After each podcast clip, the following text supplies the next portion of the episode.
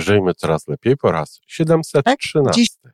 A zatem, co znaczy to przysłowie? Krowa, która dużo ryczy, przede wszystkim ma swoje lata. Nie krowa, tylko to powiedzenie oczywiście. I krowa, która dużo ryczy, mało mleka daje.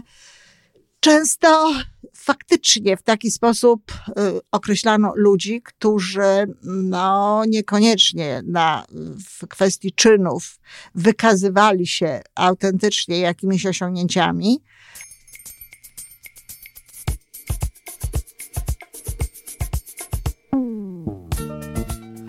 Witamy w kolejnym odcinku podcastu Żyjmy Coraz Lepiej, tworzonego przez Iwonę Majewską-Opiełkę i Tomka Kniata.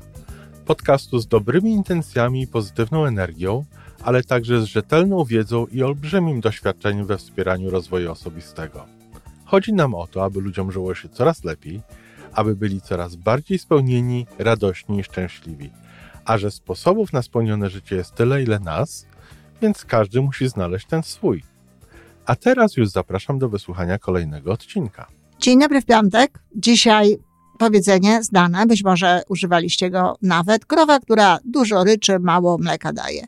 Bardzo będę wdzięczna za Wasze komentarze na ten temat. W jaki sposób myśleliście o tym do tego momentu powiedzeniu i czy moje, moje przedstawienie tego tematu spowodowało jakąś refleksję, a może nawet zmianę podejścia do tego powiedzenia. Może uznacie, że nie warto o tym mówić, że nie warto go używać. Tak też może być. A zatem, co znaczy to przysłowie? Krowa, która dużo ryczy, przede wszystkim ma swoje lata. Nie krowa, tylko to powiedzenie oczywiście.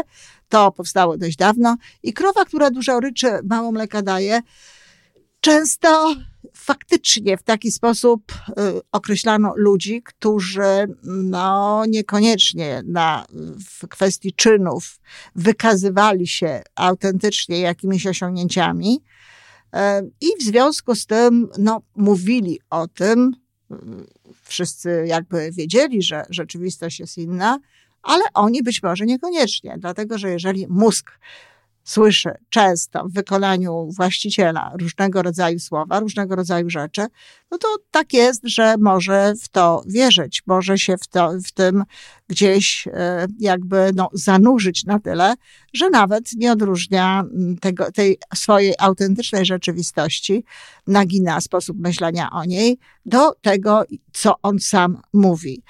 I w związku z tym tak, czasami tak bywa. Często y, takie zachowania mm, można obserwować i nie wiem, czy nie częściej w ogóle u mężczyzn niż u kobiet, kiedy na przykład opowiadają o swoich dokonaniach y, strzeleckich, sportowych, y, myśliwi tak często no, mówią na ten temat, oczywiście w swoim gronie, bo przecież dziś świat jest taki, że chwalić się myślistwem tak jakoś nie wypada. Poza tym na przykład podboje erotyczne, seksualne. Bardzo często jest tutaj też taka piękna narracja, choć w rzeczywistości wygląda to inaczej. I tak jak powiedziałam, czasami jest tak, że ta osoba zdaje sobie z tego sprawę, że jest inaczej, a czasami sobie nie zdaje, po prostu jest w tym zadurzona na tyle, że jej mózg no, przyjmuje to jako rzeczywistość, jako stan faktyczny.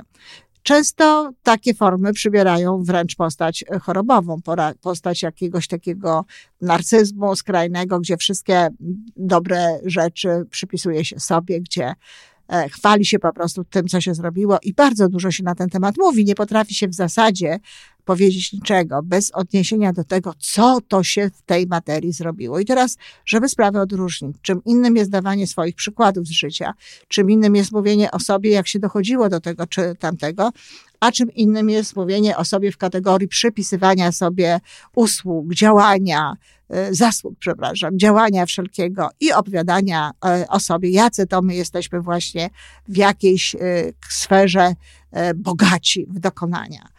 I czy to jest tak, że zawsze to powiedzenie jest słuszne. Znaczy, ja w ogóle bym go nie używała, dlatego że, tak jak mówię, choć może się tak zdarzać i zdarza się tak, że te osoby, które dużo mówią na jakiś temat, robią tak naprawdę niewiele i nie jest to, można powiedzieć, nic dobrego, takie w cudzysłowie chwalenie się, mm, różnymi rzeczami. O tyle w dzisiejszej rzeczywistości jest tak, że trzeba mówić czasem, a nawet dość często, głośno o tym, co się zrobiło. Oczywiście nie mijać się z prawdą, mówić tutaj prawdę o tym, co się zrobiło, kim się jest, z wielu powodów. Po pierwsze, konkurencja jest bardzo silna i wszyscy inni ludzie to robią. W związku z tym, no, trzeba się do tego jakoś odnieść, trzeba w tym jakoś zaistnieć. E, to jest moje osobiste doświadczenie. Ja dość mało mówię o swoich dokonaniach, o tym, co, co zrobiłam. Mało znajdziecie informacji na temat tego, jak to właśnie tu, tam, siam, czy w jakimś innym miejscu no, y, zadziałałam skutecznie.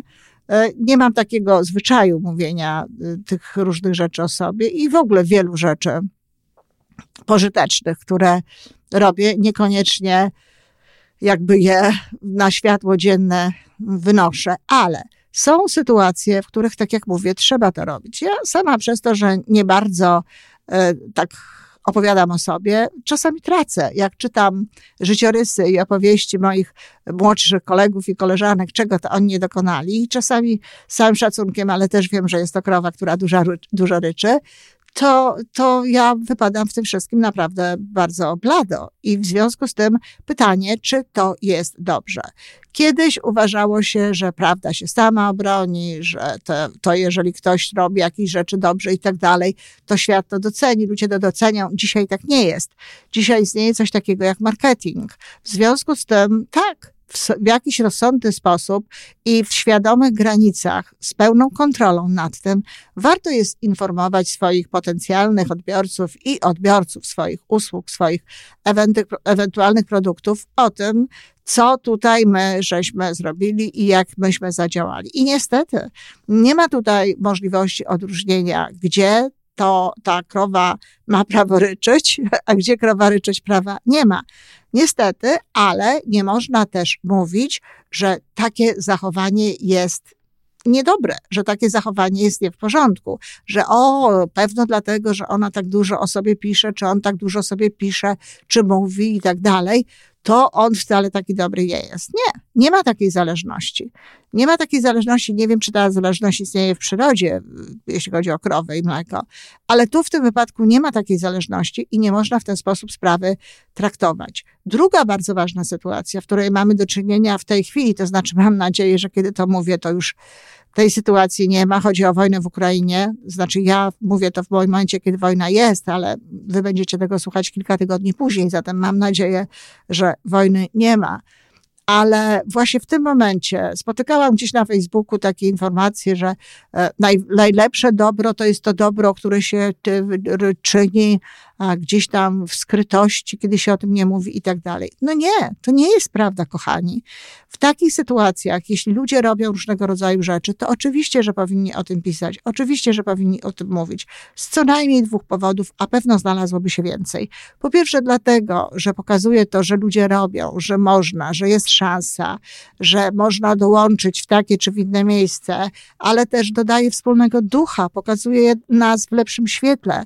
E, możemy się cieszyć, pokazujemy się sami sobie, siebie nawzajem, jak piękne są nasze serca i to buduje, to motywuje i pozwala również przetrwać no, ten czas, który, przepraszam, przy całym moim nastawieniu pozytywnym do słów, który jest czasem trudnym i ciężkim. I w związku z tym, e, tak, trzeba o tym mówić. Warto jest o tym mówić. To jest ten jeden powód. A drugi powód to jest po prostu taki, który e, albo zachęca, albo wręcz powoduje, że ktoś no, zostaje wywołany niejako do akcji, wywołany do zrobienia czegoś. Można mu też w ten sposób tę sprawę ułatwić. Także nie, nie bardzo Zgadzam się ze stwierdzeniami tego rodzaju, że tam właśnie tak w cichości, żeby tego nie wkładać na Facebook i tak dalej. Nie, to trzeba wkładać na Facebook i to trzeba o tym mówić. I ja na przykład e, uważam, że jeżeli daje się na, nawet e, pieniądze na jakieś różnego rodzaju akcje i tak dalej, to tak można uży- skorzystać z tej formuły poinformowania, że się je dało. Ponieważ to niestety, kochani, kichnęłam i nie będę z tego powodu zmieniać e, ca całego nagrania, bo to już końcówka.